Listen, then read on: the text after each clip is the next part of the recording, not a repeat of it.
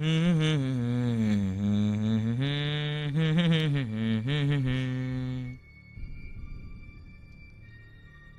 खुश था खुशहाल अपनी ज़िंदगी से लेके। चौदह साल हो गए शादी के। और उसका धंधा भी बहुत अच्छे से चल रहा था। धीरे धीरे धीरे। हर साल वो नई एक ऊंचाई को छू रहा था। खुश था वो अपनी ज़िंदगी से। घर पे जाना, खाना, बच्चों से बातें करना और सो जाना। खूब खुश था वो। एक बार रात के दस बजे सोते समय खुशहाल ने एक धुन सुनी।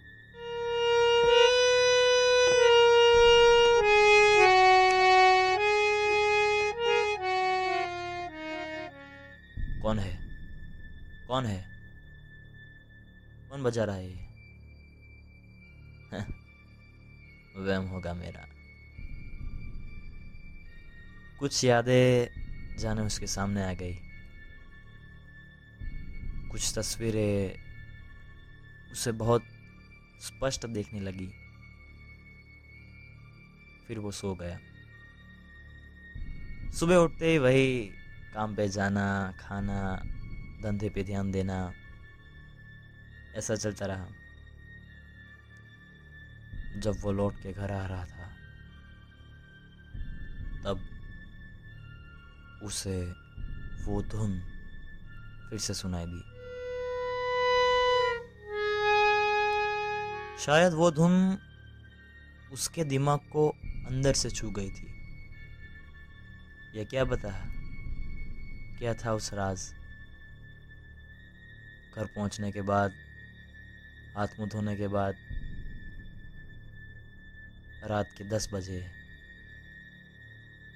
जब वो सोया, तभी वो फिर से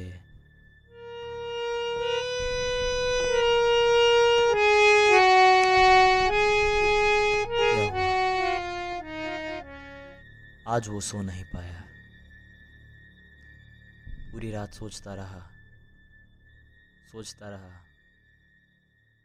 आखिर क्या था वो रात